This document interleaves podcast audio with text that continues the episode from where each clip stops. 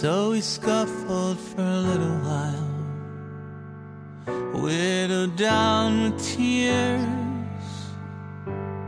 Ain't a rain that washed away the change. We were once lovers, now we're with others. Sometimes I wonder you're doing, how you are. There's a gallery inside, small museum in my heart. I go there sometimes when I'm feeling nostalgic, just to reacquaint and re-remember. We were once lovers, now we're with others. Sometimes I wonder if you ever think of me at all. Though many faces are better forgotten, yours is one that's been set aside. The years make it all seem so petty. Funny how time makes it all so tender.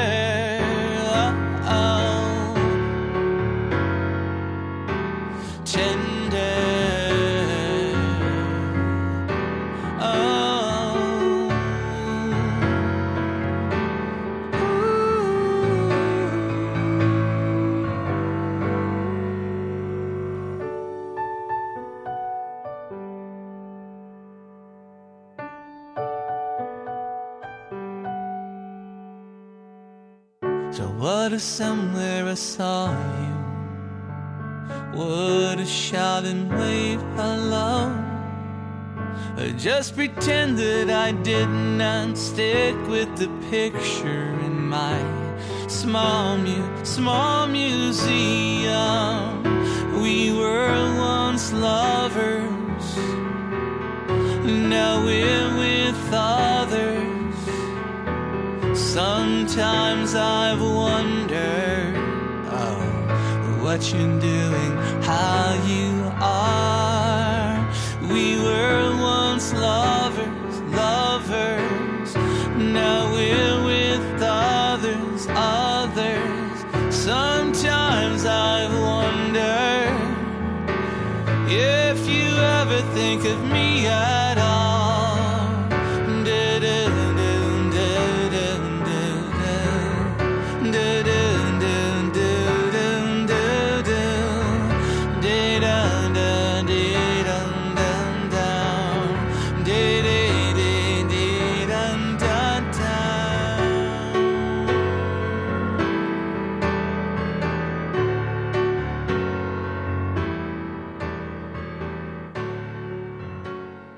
Well, welcome to this week's edition of the Wispy Mop Music Acoustic Radio Podcast Series. I'm your host, Todd, middle initial C. Walker. Yes, that's right, it is me, and we have been listening to the song Small Museum by an old time friend of mine named Damian Wolf. And let me read his brief bio from his website, which is damianwolf.com. Damian Wolf is a distinctive songwriter and performer, having released several albums and toured nationally. He's opened for such acts as REO Speedwagon, Amos Lee, and Tim Reynolds.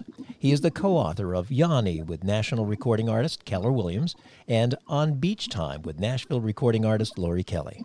His talents have been recognized by the Maryland State Congress, Not Magazine, and the Washington Area Museum, excuse me, Music Association. And he is in his car right now. You can probably hear a little background noise as he travels, and you did hear it during the middle of that song, only because his the, our line was open. And I'm so happy to have him on the phone right now. Hi, Damian. Uh, thanks for thanks for going with it, Todd. I appreciate it. Thanks for having me. Oh, you're welcome. Where are you headed to? You know, I'm just doing a, uh, you know, I've been doing a little series of, uh, I guess, sort of like uh, brief walkabouts. You know, I just get out of town for a day or two. I'm heading into, uh, actually, right now I'm in Ohio, so I'm just uh, probably going to end up somewhere in Columbus or I don't know, somewhere and that just feels right, and find a place to kind of perch for a day or two and just do some writing and then head back home. Now, are you finding that during this pandemic time that your walkabouts are a little more difficult? Um, it, you know, something that's just started. I've only this is my third one in maybe like the last two months, and um, no, actually, um, well, I mean, n- not really. I think I just you get sort of used to what's going on, and you just kind of roll with it, you know. Sure. Um, so it's it's not. I wouldn't say it's always fun, but you just kind of accept accept what it is, and and you're different states. Uh, obviously, there's sometimes different rules, so you have to kind of go with that. But it's, it's not a huge deal. Well, traveling for you was actually um, pretty normal back in the day when you were a touring songwriter. Yeah, that's right. That's right. Because as it says in your bio, you toured nationally, and I do remember when Facebook first popped up, and I was on it all the, all the time. I'm not on it that much anymore, but and you were one of my friends on Facebook, which hopefully I think you still are, but I'm not. I can't remember. The I, I would get these, you know, things would pop up. Damian Wolf at such and such tavern or such and such, you know, winery or whatever, and it would be all all the way across the nation. So you toured you toured for many years, didn't you? I did. I um, it was sort of a hodgepodge of, and it's kind of a blur now when I think about it. But um, there was a series of years where it was more regional, and then I think around maybe like 07, uh, for the next three or four years in a row, I did uh, cross country touring, at least one up about one a year. No, was, and uh, go ahead. I'm sorry. oh no, no, finish up. No, no, I was just going to say, and they were all a bit different, and they kind of seemed to get longer each time I did them, uh, for the most part. So, um, very, uh, it, it seems like not so long ago, but it was long ago now, I guess. But uh, very, uh, very rewarding experience. Very uh, taught me a lot about being a performer and being a professional performer, and uh, just a lot about myself actually too. So that was a, it was an interesting and sometimes grueling and sometimes very cool time as well. So. Well, I do want to mention to people listening, because not everyone listening is from the Frederick, Maryland, or greater Washington, D.C. area. We have listeners from all over the world. The um, That you were one of the first performers at the Frederick, excuse me, Frederick Coffee Company and Cafe in Frederick, Maryland. Um, Michelle Swan was the first one, and, and you came on board probably not too soon thereafter, and you up until when the music program stopped due to the COVID situation, you had been performing yearly and sometimes multiple times a year at that venue. So you've been Sure. doing this for a long time. That's how I've known you, although I don't think I've ever had a conversation with you in person for longer than three minutes. So this is going to be fun for me. The I hope so. now, when you were touring like that, regionally and nationally, was that because Yeah. your your goal was to be become, and I don't want to say become more famous, but you know what I mean by that. Yeah, sure. Well, I think it was it was back. um, one of my sh- many shortcomings is that I've never had, never really been good at long term planning. Um, I would just kind of go what what, in, what instinctively I thought was right in the moment or in a short term period, and uh, and not not always to my favor. Sometimes to my favor, sometimes a mixed bag. But um, it was it was a period where I had a few releases out uh, uh, over a period of a few years. So I was touring to promote those, just trying to get in all grassroots, of course. Um, so oh, and I did have a digital distribution deal for a while with a company out of Baltimore, but um, around the time that music started to become more um, prevailing online. So this is back in the day where you could tour and still sell a lot of fair amount of CDs out of the back of your car, but also uh, the time where people were downloading music more more so than streaming nowadays.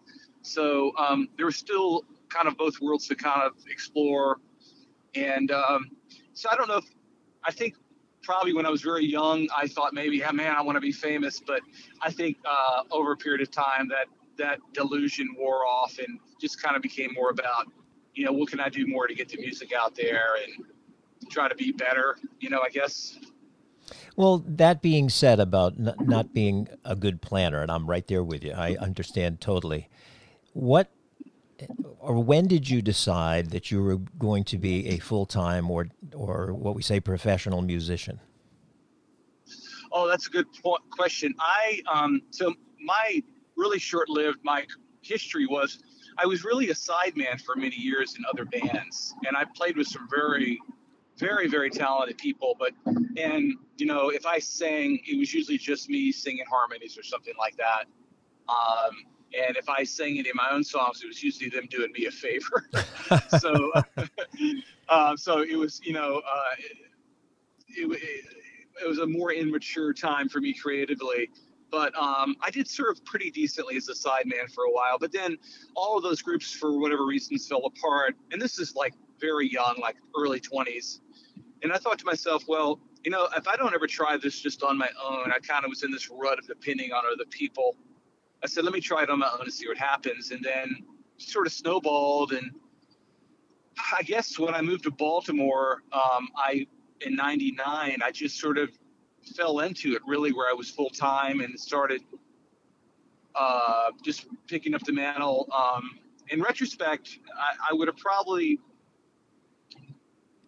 wished I would have done some things differently again. You know, uh, I sort of got caught in this rut of playing bars and a lot of bars and playing a lot of covers and things like that, and just really sort of wearing myself out for several years doing that. And I think not only mentally did I suffer for that, but I think also my creativity suffered for that as well. But again, all this is in hindsight. And at that time, you're just trying to hustle to pay your rent and pay your bills. And um, it was a lot about survival. And how could I ever go back and work for somebody else again now that I'm working for myself? That kind of thing. So um, there's a lot of that kind of hodgepodge going on at that period. Well, I do remember one of the Sunday Songwriter Songfests I did at the Frederick Coffee Company where you were one of the headliners. And you apologized when you got there and you said, Todd, I, I played at a bar last night. And I think I got in at 3.30 this morning, so I'm a little tired. So I can't guarantee how good the performance was, which was excellent, by the way. But oh, it was nice you. of you to tell me. But I, having played bars when I was younger, I knew exactly what you meant yeah. because there were so many days where I saw the sun come up before I ever saw my bed. right, right, and I and I think depending on what kind of person you are too, um, you respond differently to bar crowds. And I, it took me a long, long time to adjust my sensitivity to be able to deal with that kind of um, those situations, which were very mercurial, and um, and still to this day, even sometimes it's an adjustment. I don't play nearly as much as I used to, but even to this day, if I'm playing at a winery or something, it's still I have to dial in my sensitivity monitor and not take things so personally and just try to do the best job I can for the people that are there. Well, and that sounds so, so cliche to say, I know, but it really is true. It's a real, real truth to that, I think, at least for me. Well, you've always been, when I've seen you perform, you've always been cognizant of the the audience and made sure that um, they were part of your show, you were part of theirs their viewing, if that makes any sense. And sure. not every performer does that. Many performers get up and the crowd is supposed to pay attention to them, but you join them. So it's a it's a it's a it's a wonderful experience, really. You do a great job at it. Thank you. Thanks. Now, how did you start in music initially? Were, were you in a musical family? Did your mom beat you over the head and say you're learning piano? How did it go? uh, um, well, you know, not beat me over the head, but there's sort of a, a, a lighter version of that story. You know, but the pre- the preface to that is both my parents dabbled on acoustic. They were old hippies, you know, and they dabbled on acoustic guitar and you know uh, I remember my dad would, you know, sing me to sleep with playing Puff the Magic Dragon, and you know, uh, my mom even played it like she would play Blowing in the Wind and stuff like that. And I just remember being intrigued by she had this style of playing, which I guess was very popular back then. But she would just take her nails and just sort of kind of rake across the strings. That was sort of her playing style, which to this day I always just find fascinating for some reason. Um, but anyway, sorry, I'm getting off the point. Um, but then uh, the basic, but when I got older, you really realized that they weren't really that good. Very good. It was just more for fun. Mom, I didn't say that. Sorry, Dad. um, but um, but no, I think um, I made this sort of mistake. I put that in quotes when I was in fourth grade. Uh, everybody had to learn how to play the recorder, and I remember that um, you, you, didn't have a choice or a way to opt out. Everybody was forced to, and I remember I had to take that recorder test like three times before I passed because and I was literally the worst one in the in the class. And um, but I, I kind of enjoyed it, I guess, at the time because I think I said to my mother, "Hey, I'd like to play the flute when I get older. It could be in band." And you know, that was two years in the future, and two years came along, and I was that was the farthest thing from my mind. And my mother sort of uh, kind of coerced me forcibly into playing the flute and being in the band and then it sort of became a trade-off where if you stick with the flute, then we'll let you play guitar, and it sort of kind of snowballed from there. So I did stick with the flute throughout uh, all of high school and band and marching band and that stuff, but I was never really very good at it, and never really very passionate about it. But I was very passionate about playing guitar and, and music in general. Yeah, music theory, music in general. Now, do you still play the flute? Oddly enough, a few Christmases ago, Mom we uh, she found my old flute uh, and she had it uh, repaired, the dents knocked out, and everything, and she sort of regifted it to me, which was really cool. But I picked it up a couple of times, and you have to have an embouchure to be able to really get a tone out of it. And my embouchure was just totally gone, and it would take it would take a lot of practicing to get back to anything sub subpar, you know, for me. So. So, in those early days of trading off between the flute and guitar, what were you playing? Right. What, what's, what style of music? Were you writing your own songs at that point? And what were you doing? I, I, would occasionally dab in writing my own songs. I started off playing uh, acoustic guitar. My dad had this old Yamaha with a warp neck, and the and the action was like almost an inch off of the fretboard. And I started off on that guitar, so I kind of learned the hard way, and then I got into electric guitar. And but I was um, I was really into things like uh, as I got older in, in high school, I was really like into jazz fusion and, and Santana and um, these kind of things that weren't very popular to be into at that time, and jazz and things like that. But I I could hardly you know, I, I couldn't really play those very well, or if at all. And I did play in jazz bands, so I, I did know know some jazz chords and things like that. But um, I was into that, and then I did listen. I taught myself to sing harmonies by listening to like a lot of Crosby, Stills, Nash, and Young, especially that Four Way Street album. Uh, I would just listen to that over and over on the headphones and just pick out the harmonies and try to just learn how to sing harmony.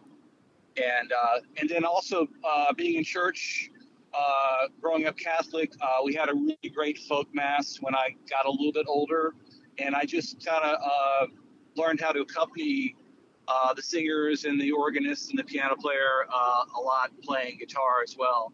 So it was kind of a combination of things, but um, it really wasn't until I got to be a little bit older that I really developed a much wider a palette for music and understanding and appreciation of all sorts of music. So. Now you mentioned that you were a sideman for many years. Did that begin yeah. right about that time, or when did that kind of enter into your being? Um, being the sideman thing was like, um, I, I, guess, I guess that's just how it started off. Like I would still occasionally pick up the guitar and and sing along uh, and sing my own things, but I couldn't find a lot of people that were interested in doing that.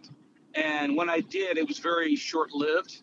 So um, I just ended up in bands where I was playing with some, like, like I said before, some really talented people.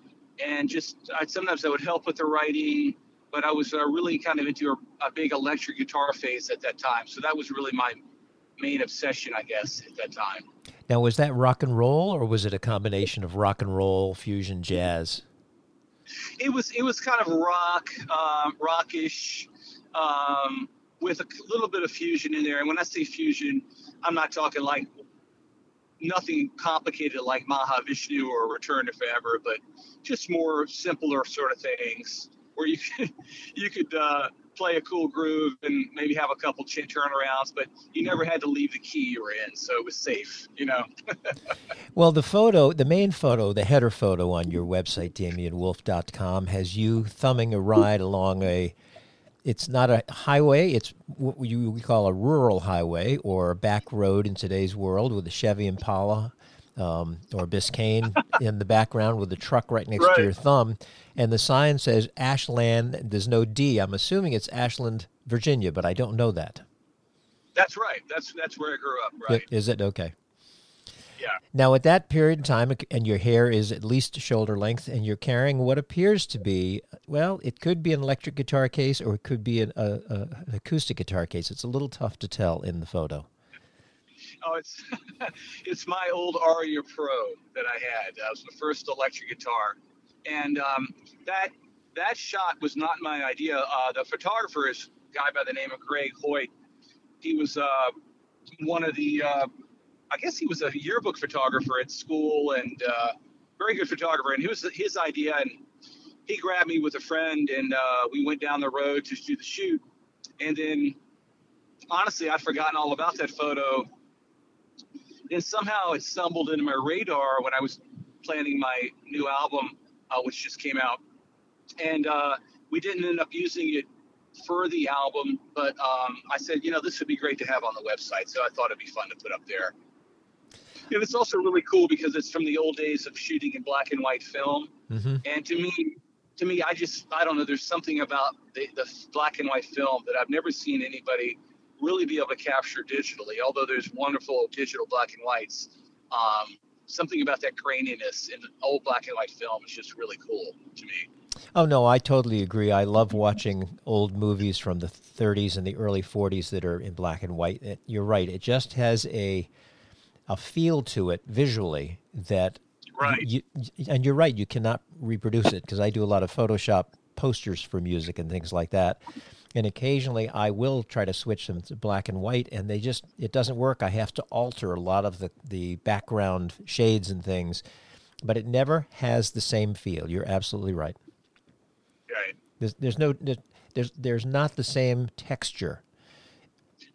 It's sort yeah, of like exactly. it's sort of like digital music versus analog. There there's a, certain texture to analog that. Um, although there's plenty of, of and you would know this better than I because you work with it all the time, but it's it's almost like digital can be too clean at times. That, that, there's a real truth to that, yeah. And uh, the the word you said too is is very uh, accurate, descriptive. You have to be really. I mean, I guess depending on what you're going for, but um, to me, that that personally, that too cleanness can sometimes kill a vibe. Mm-hmm. Um, depending, depending on what you're looking for. Now, the um, for I'm going to play a little bit of your song that uh, people will identify. People who know you locally. When I say locally, I mean in the greater D.C., Baltimore, uh, Frederick, Maryland area. This is a song that um, actually won you a fair amount of acclaim, and we'll play it so uh, everyone can hear it.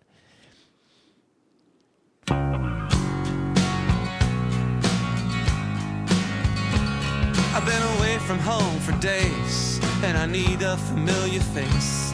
And I'm laying track and I'm heading back to a kinder place. And there's a land for which I yearn one of manly deeds and a womanly words. Golden sand, salt water, sweet. Hey, up here comes the turn. Where I'll catch 301 to 50 up 97, 695 west out 7. Let's celebrate, let's make a toast to crab cakes and Natty Boh. Bay and the Chesapeake to every boy and girl. It's a state of mind, time. We got mountains, beaches, and we even got wine and good people, we got good times. It's my home, it's my world, it's my Maryland. How I love my how I love my. And that song got you some acclaim. The state even uh, took notice of that, didn't they? Yeah, it was. It, if I'm being honest, it was kind of a mixed bag. Some people really um, responded to it, and some people didn't. Um, again, another life lesson learned about uh, you know expectations and uh, and and learning not to have any.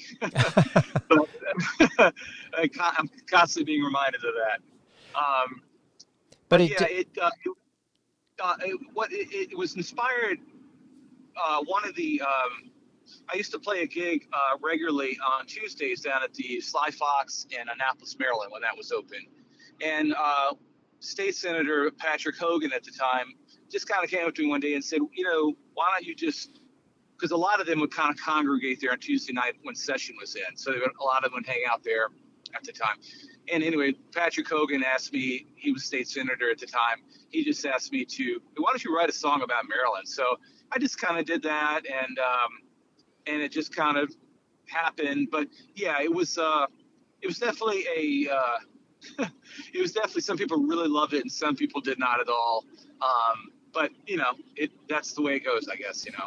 But it does, and the reason I wanted to play it, it partly because it's a song about Maryland, but mainly because it is the sound of you in your old pers- well i say old persona but former persona not that it's not still there because that's your persona when you go to the wineries and the farm breweries and things like that but the in today's world and with your release of uh, shiny mad which is your six song ep that came out recently that i have on my my desk and the uh, on my computer the um, you've turned more toward to the digital world, but not specifically because of the music. You have a, a you've transitioned from being a professional singer songwriter to a composer, and tell me a little bit about that and how that transition happened.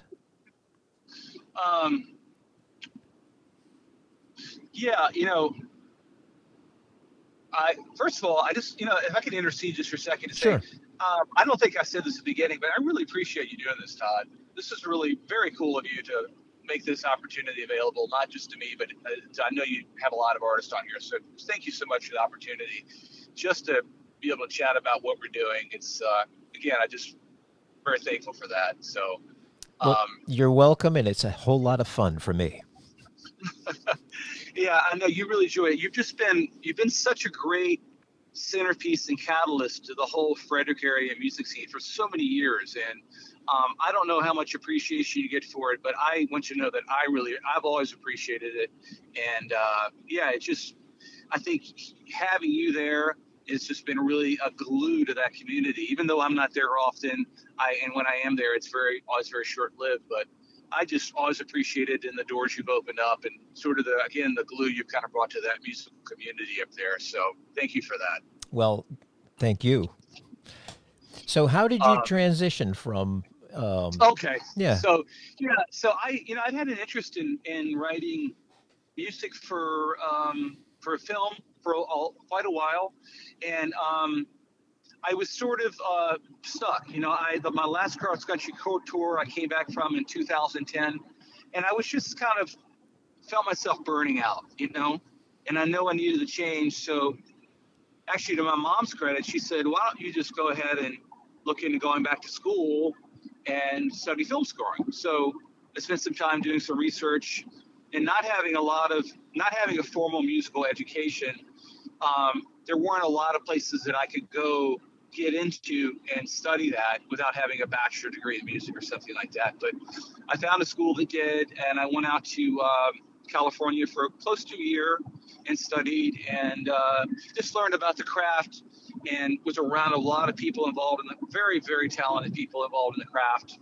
And then when I moved back east, you know, I'd wanted to live in DC for a while, so I just found a place in DC and I set up a little home studio and I just started uh, building that studio out enough where I could start taking on projects uh, when I could, and continuing the educational process of how you know how can I be a better media composer and stuff like that. So it, it was a process that took a long time. And it still is going on, but um, and that sort of led to this Shiny Mad album because I think um, I I reached this point, things had really slowed down a lot in the last couple years with composing. And not that they were ever a flurry, just the industry's changed a lot. And there's just not a lot of work out there right now. So I had some conceptual ideas I wanted to pursue.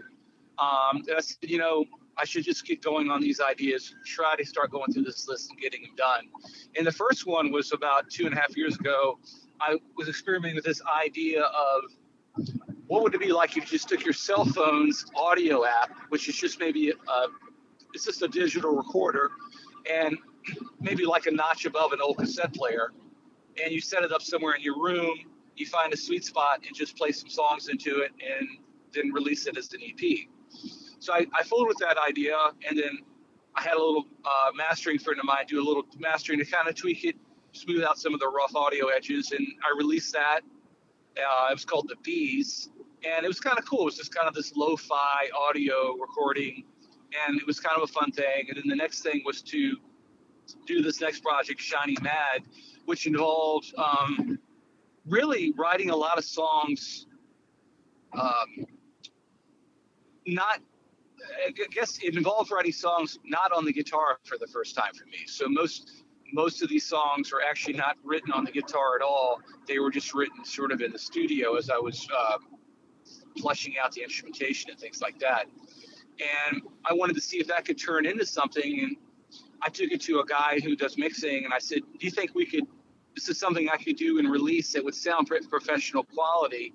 he goes, "Oh yeah," because what I was kind of initially producing was the sounds are pretty raw, um, and uh, they, they definitely needed some cleaning up and, and things like that. But um, once I talked to this guy, he didn't end up mixing the project, but he kind of gave me the encouragement to know, hey, you can release this and it could sound like I guess what they call in the industry master quality, mm-hmm. which is like like uh, you know it's it's just something that sounds professional and stacks up to what's out there in terms of just the audio presentation. Um, so it kind of led to that, and um, it took a while for me to get it done, but I finally uh, got it done and out the door in uh, mid-November. So you you recorded and produced and mixed it yourself, basically in your home studio.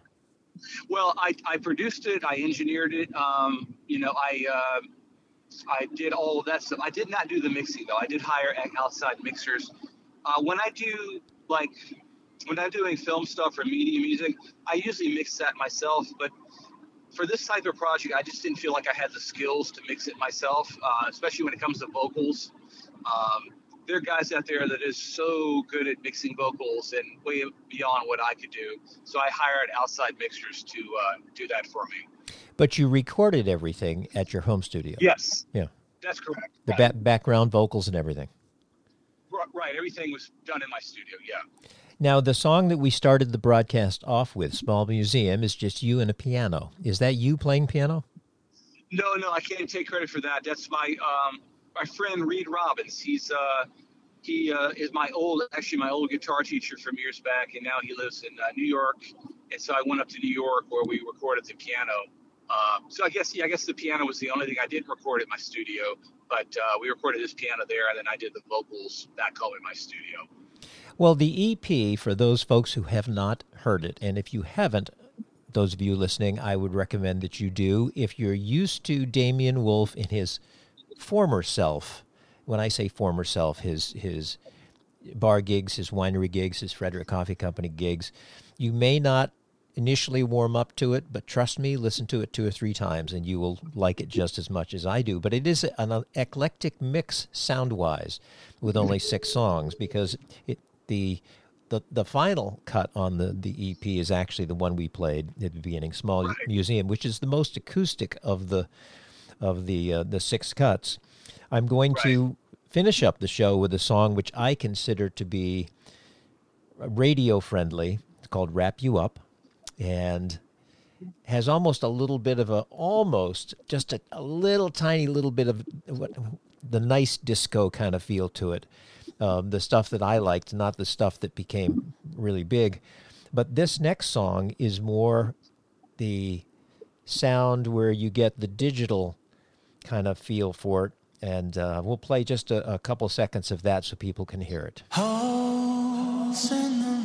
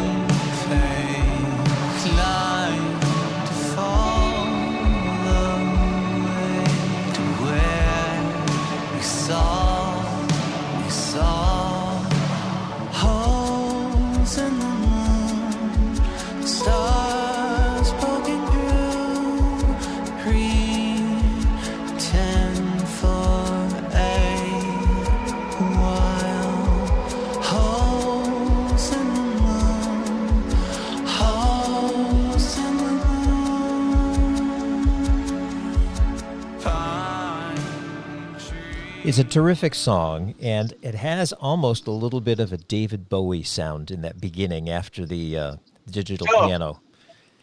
Oh, interesting.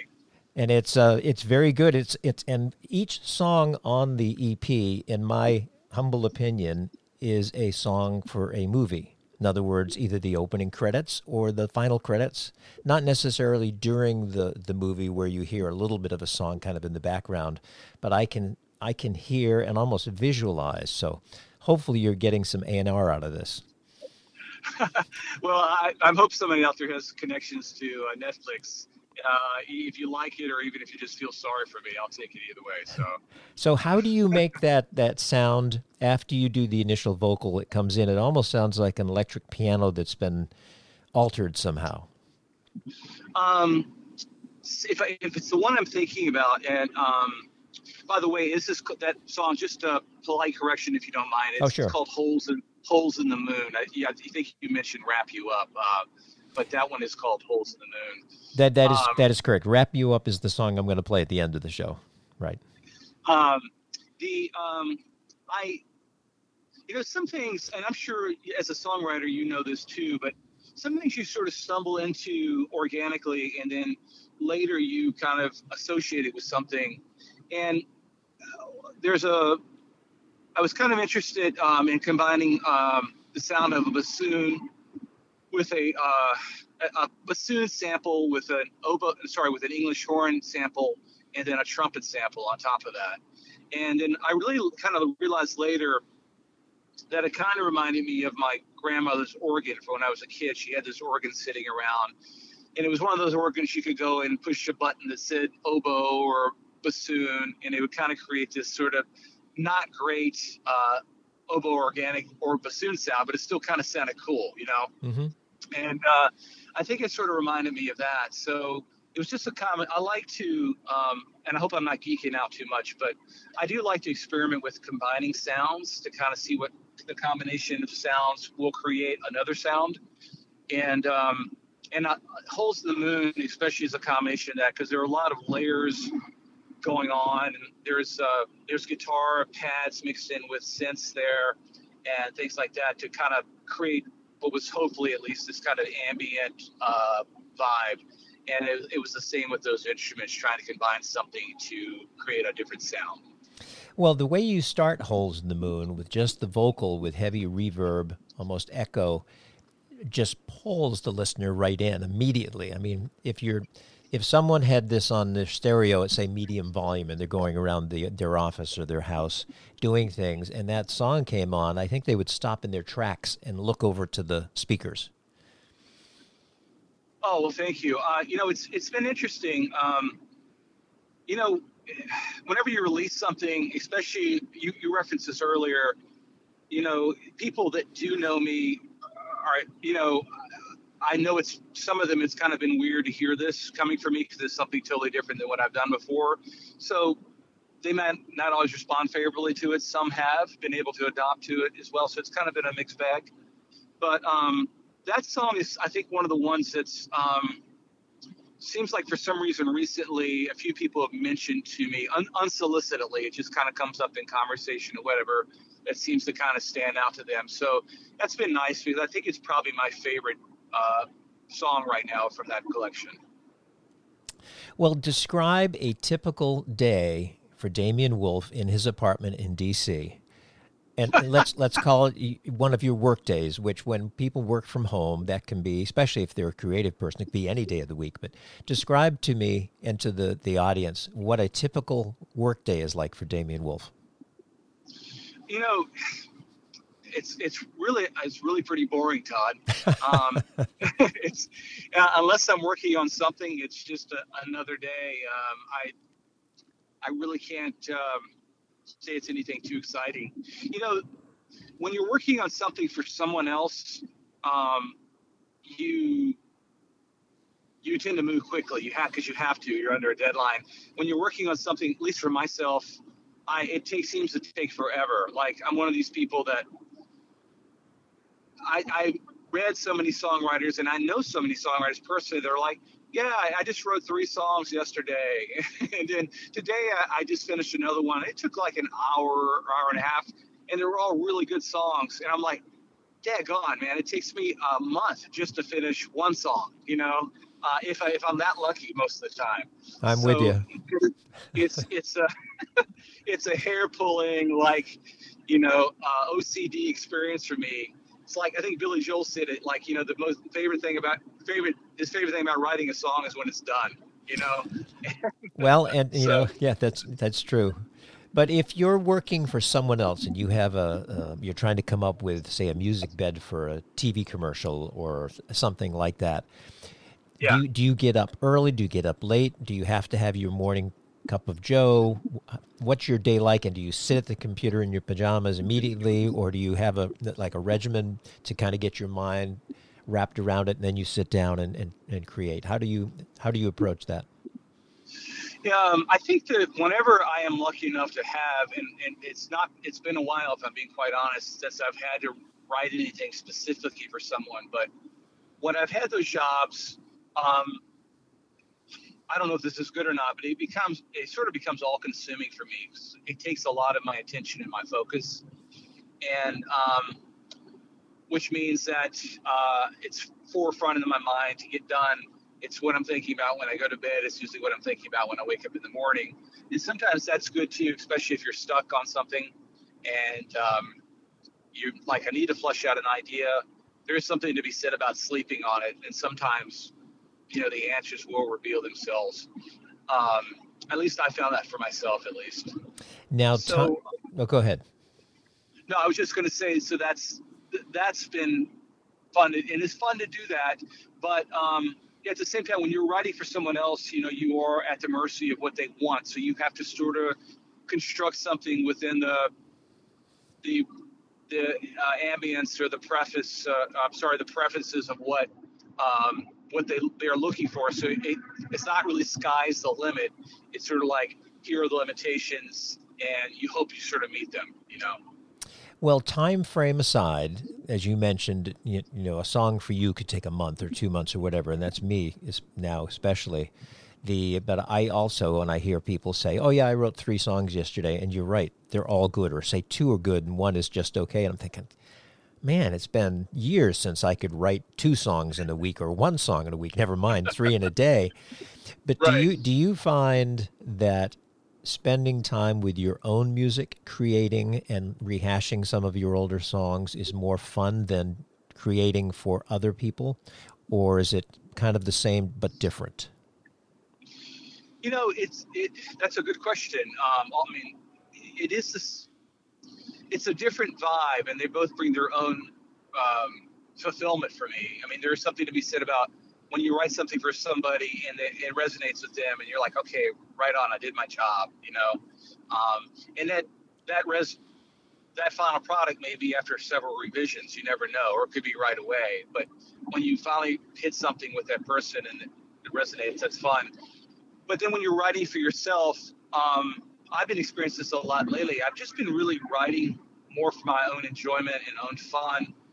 Because um, it, I think putting this this EP out really took a lot out of me, and it took me a while to kind of realize that.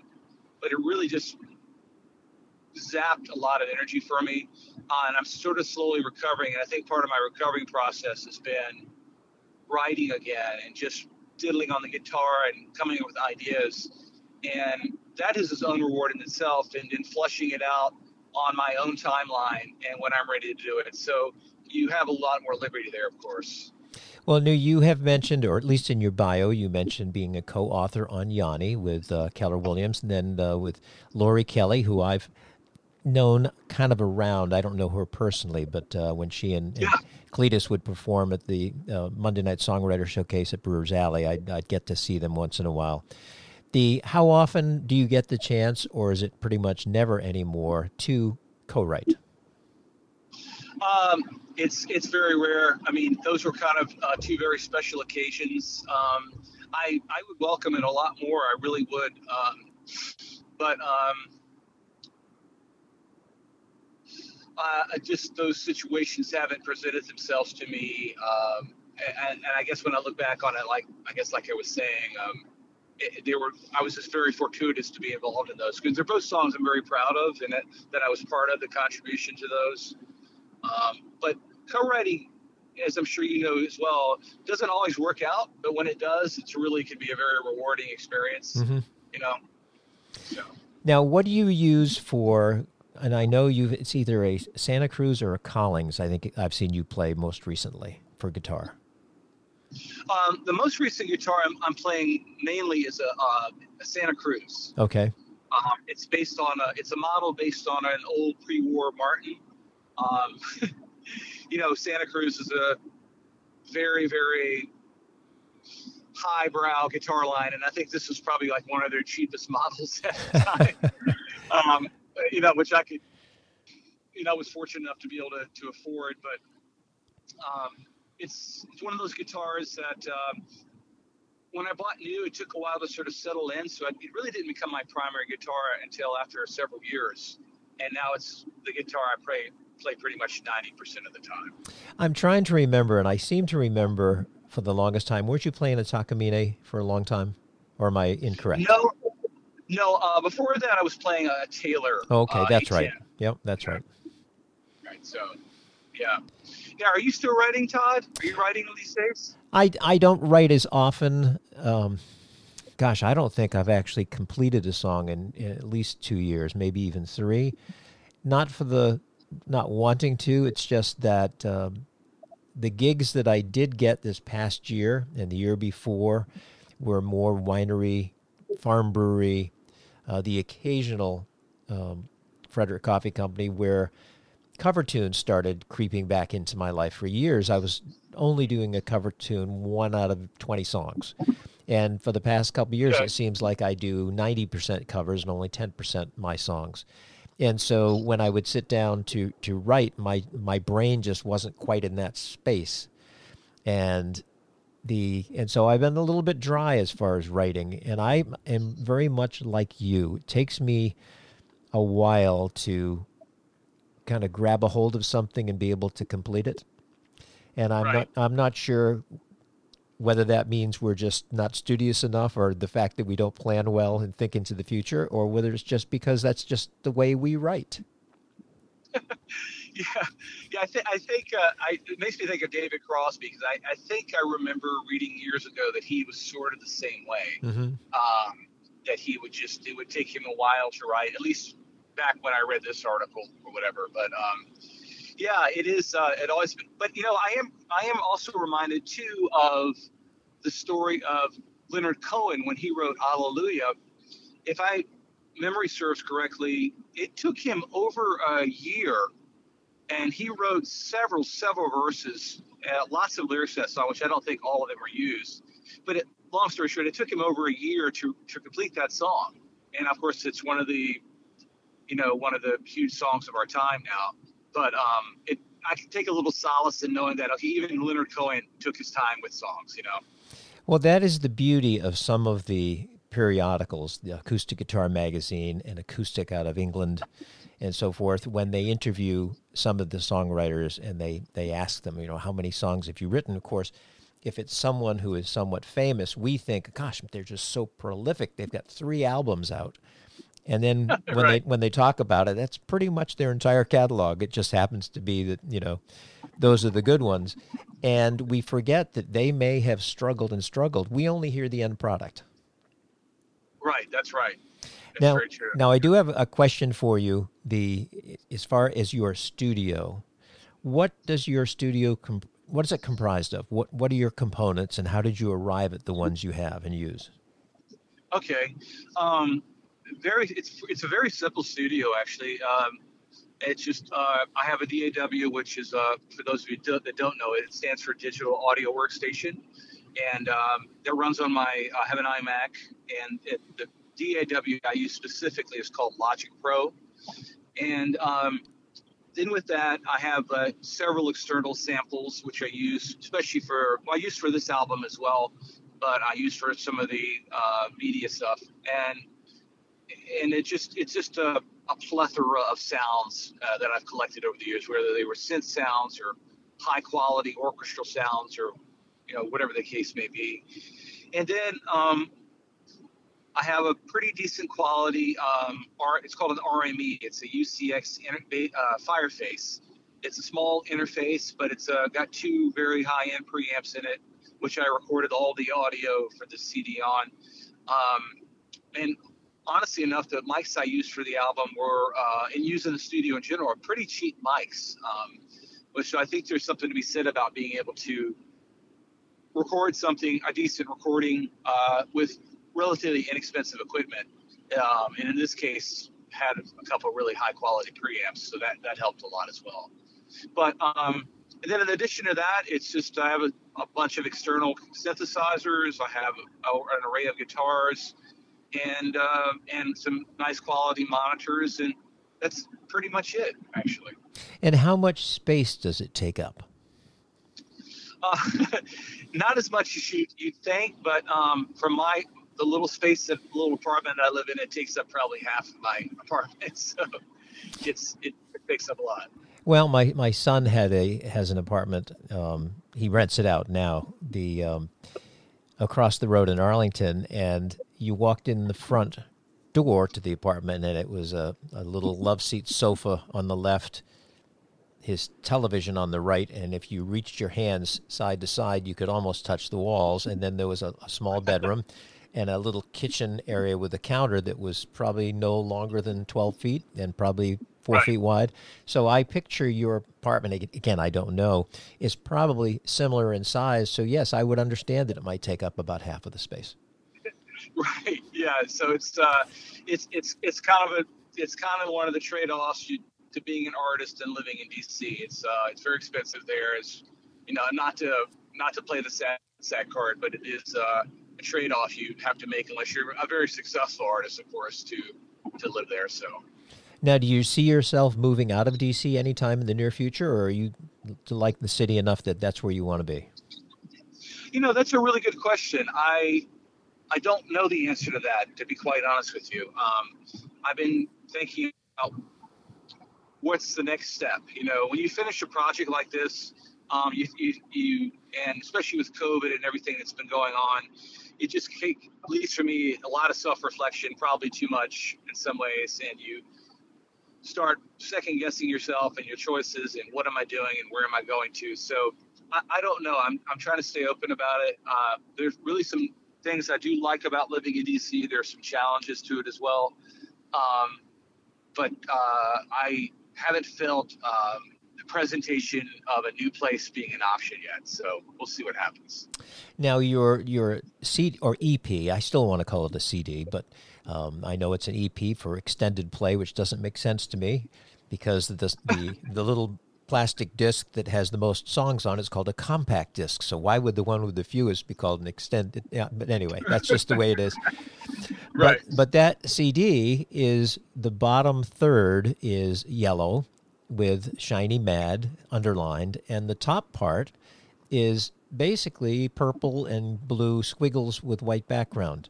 How did you go about choosing that? Did you do that yourself? Did you hire someone? Oh, No, that's actually that's actually uh, the front is a, a one of my dad's paintings, Oh, and and uh, and then the back is a, a painting that was altered a bit uh, with uh, by the graphic designer, uh, my friend James Poliski, who did the graphic design for that. So, yeah, but a lot a lot of the credit of that goes to dad. oh, so your dad is an artist. Well, I, well, we say that loosely. well, I can see where you got your musical uh, abilities, though. Um, as you mentioned, that they weren't that very good, uh, but as a kid, we don't realize that. But the fact that you grew up around music, especially the way you did, having them sing songs as lullabies, is really, really very cool. The um, yeah. be, and that's such what I call simple music. The and it's not as simple as it sounds and uh, appears to be, but it can instill in many people a career in music and has. It's amazing how much that what I call simple folk pop um, roots music, whatever you want to call it, that people hear as a child pulls them through life into a career in music, whether it's full time or whether it's part time. Not everyone um, chooses to do it full time. Many of us are what I call hobby professionals because we have another source of income. And I always just, I am so in awe of people like yourself who choose to do music from a professional standpoint as a full time job because it must be. It's like trying to be a professional actor. You know, right, right you know you're you're you're only as successful as the job you're doing right now right exactly yeah so yeah. so what do you see for the future for Damian Wolf musically you know God, I, that's a good question too i i am not um, uh, to be honest with you right now i've been for the last um, again, this is not to elicit any sort of sympathy, but last few months I've been having some problems with my left ear. So I'm trying to get that straightened out, and um, I, am hesitant, hesitant to take on too much that involves uh, a lot of audio and a lot of mixing, just because of that. Um, so I'm kind of waiting to flesh it out and kind of see where I go from here. So I, am not really sure. Um, in the meantime, I'm still going to write songs, and I'm probably going to do a live stream concert on from Facebook in the next month.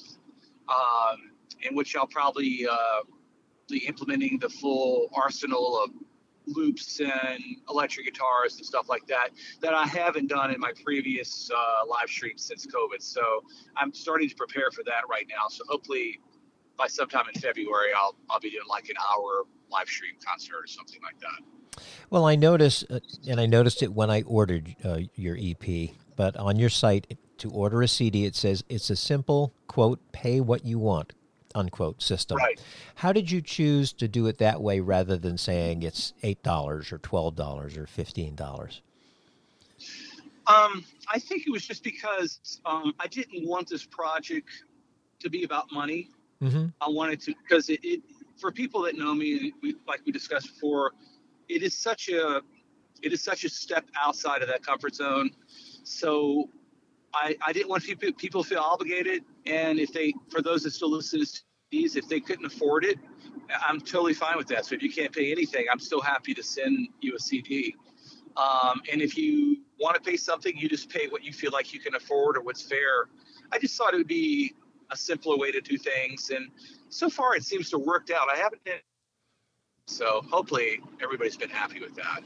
Well, I spoke with Mark McKay, who's a, a songwriter who uh, Oh yeah, his, the great Mark know, Sure. Yeah, and he kind of splits or did split his time between New York City and Frederick, Maryland, until COVID happened, and I think now he pretty much spends most of his time in Frederick, but I could be wrong. But he was talking with me about five years ago, and he, like you, performed periodically at the Frederick Coffee Company.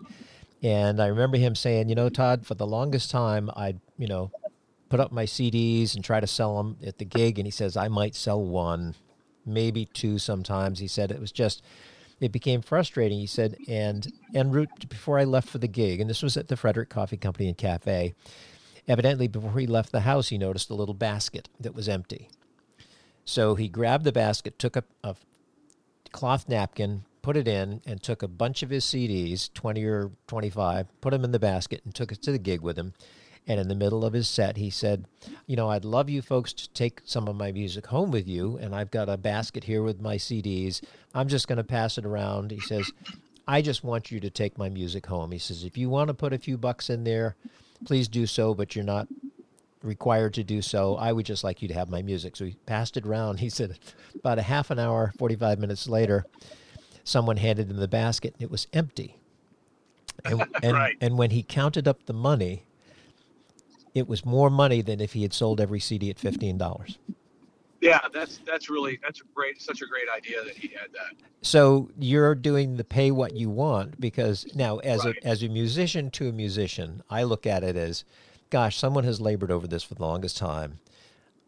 You know, I know they probably did it cuz they love to make music, but they also need to pay the bills, so you know, if the average CD costs $12, I'm going to give them $12 or 15, whatever. Or if they say pay what you want or $10, I'm paying the 10.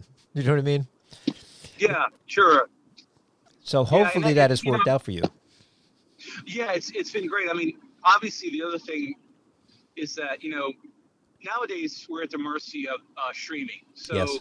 um, the day of um, and and also the fact that a lot of people just don't listen to CDs anymore. So fortunately, there have been enough people that still listen to CDs that have have been gracious enough to get one, and then the rest of the people um, are streaming.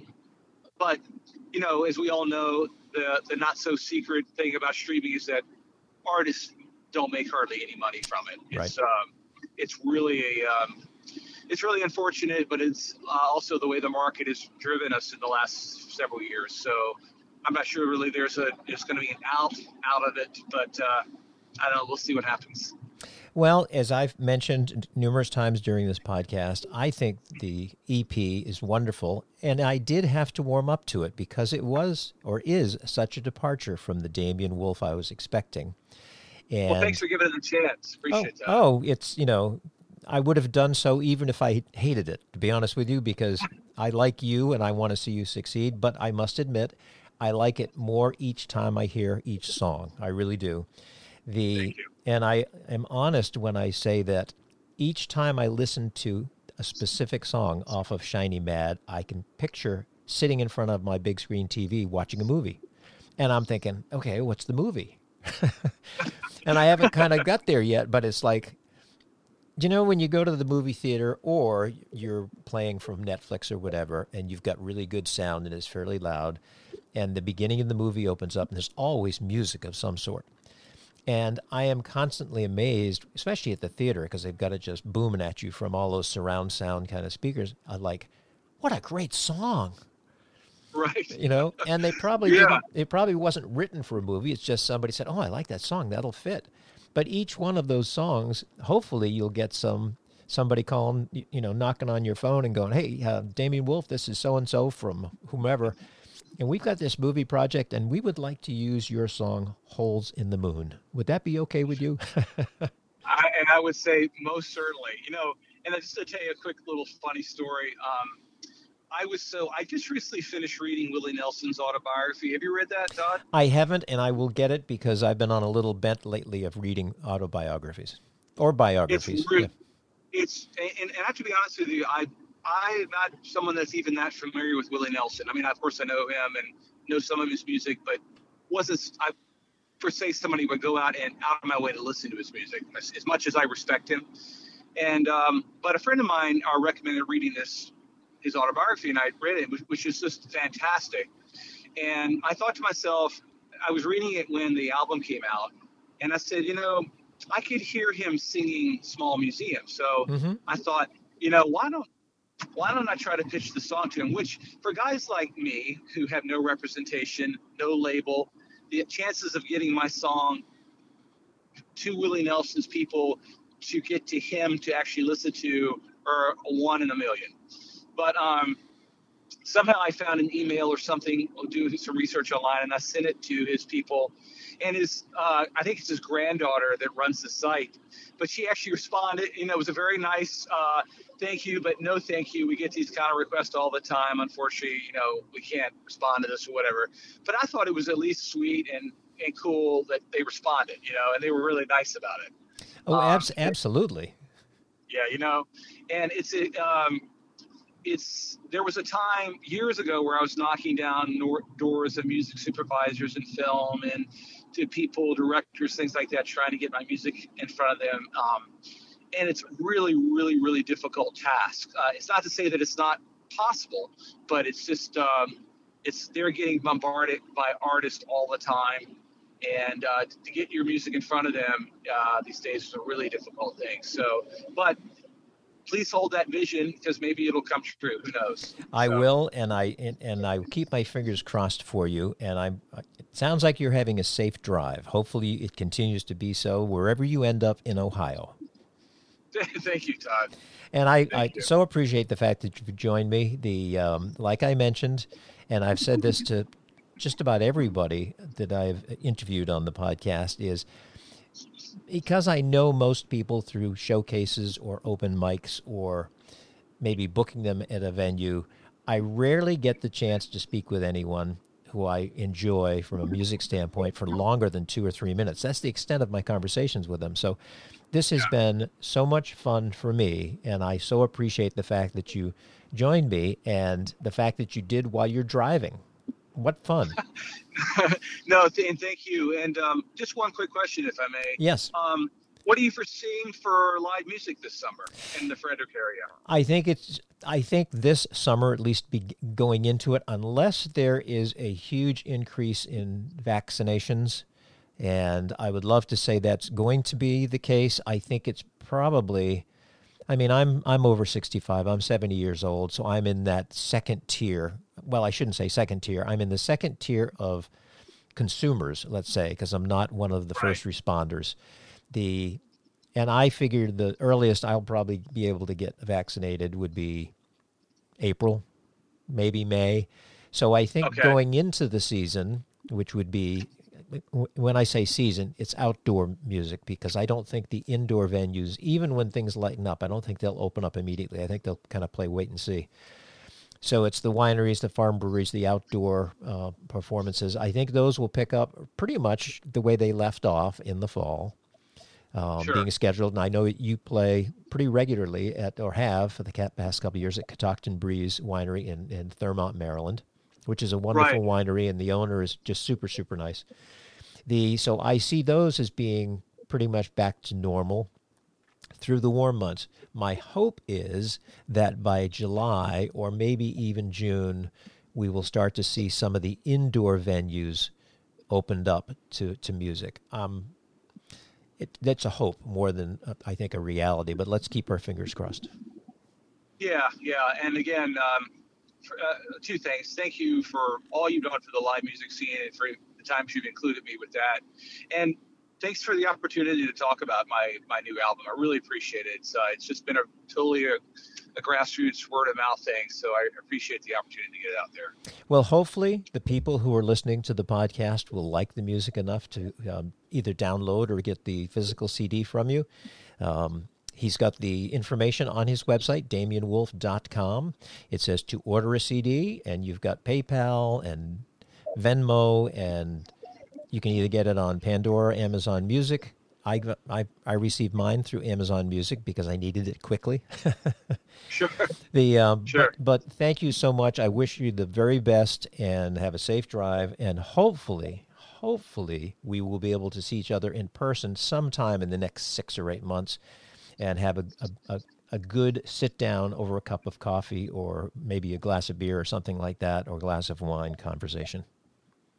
I would love the opportunity. And uh, also, I mean, I don't do my podcast on any sort of regular basis, but when it's up and running again and uh, when you, you feel safe coming and seeing me in person, uh, I'd like to have you on. So please keep that in mind, if you will. Oh, that'd be so much fun. And what I hope to do, and I did several of them over the summer months, was I did some of the podcasts live when I had outdoor space where we could spend, you know, six feet across uh, or at least, and then have some wind blowing around so it blew things around.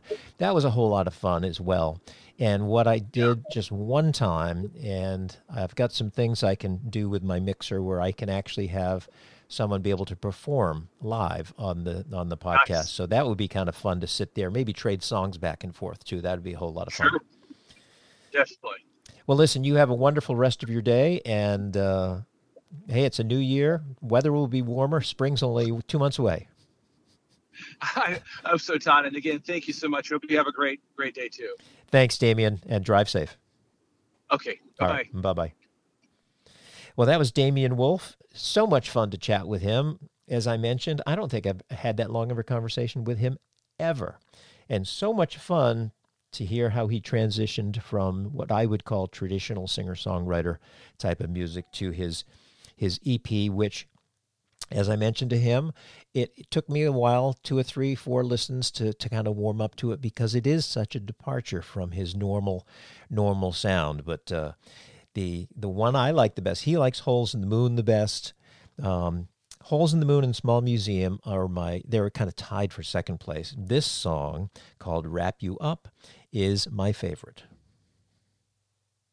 Tripping over miles, spun rings around the world.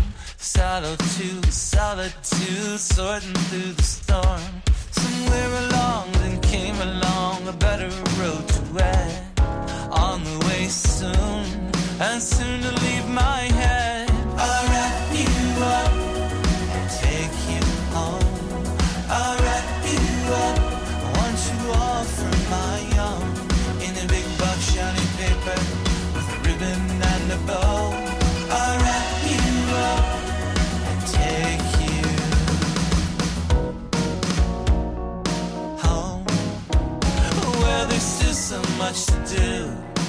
Much to do and see.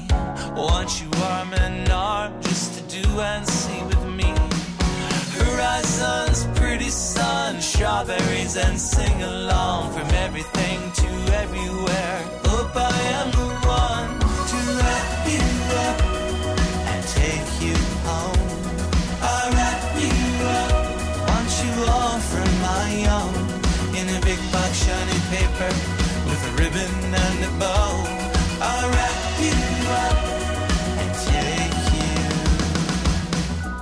The Wispy Mop Music Acoustic Radio Podcast Series is produced by Todd C. Walker at the Wispy Mop Music Studio in Frederick, Maryland. All the music on the podcast is played by permission from the artist. If you're enjoying the series, please feel free to share the link wispymopmusic.podbean.com or you can find the show on either iTunes or Apple Podcasts.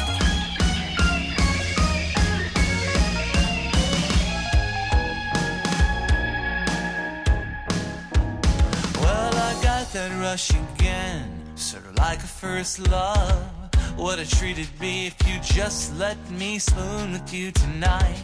Curl up in a ball, vertical, the middle of your bed. No better kind of anything will I have ever had. I'll wrap you up and take you home. I'll wrap you up. I want you all for my own. In a big box, shiny paper ribbon and a bow. I'll wrap you up and take you. Let me wrap you up and take you home. I'll wrap you up. Want you all for my own.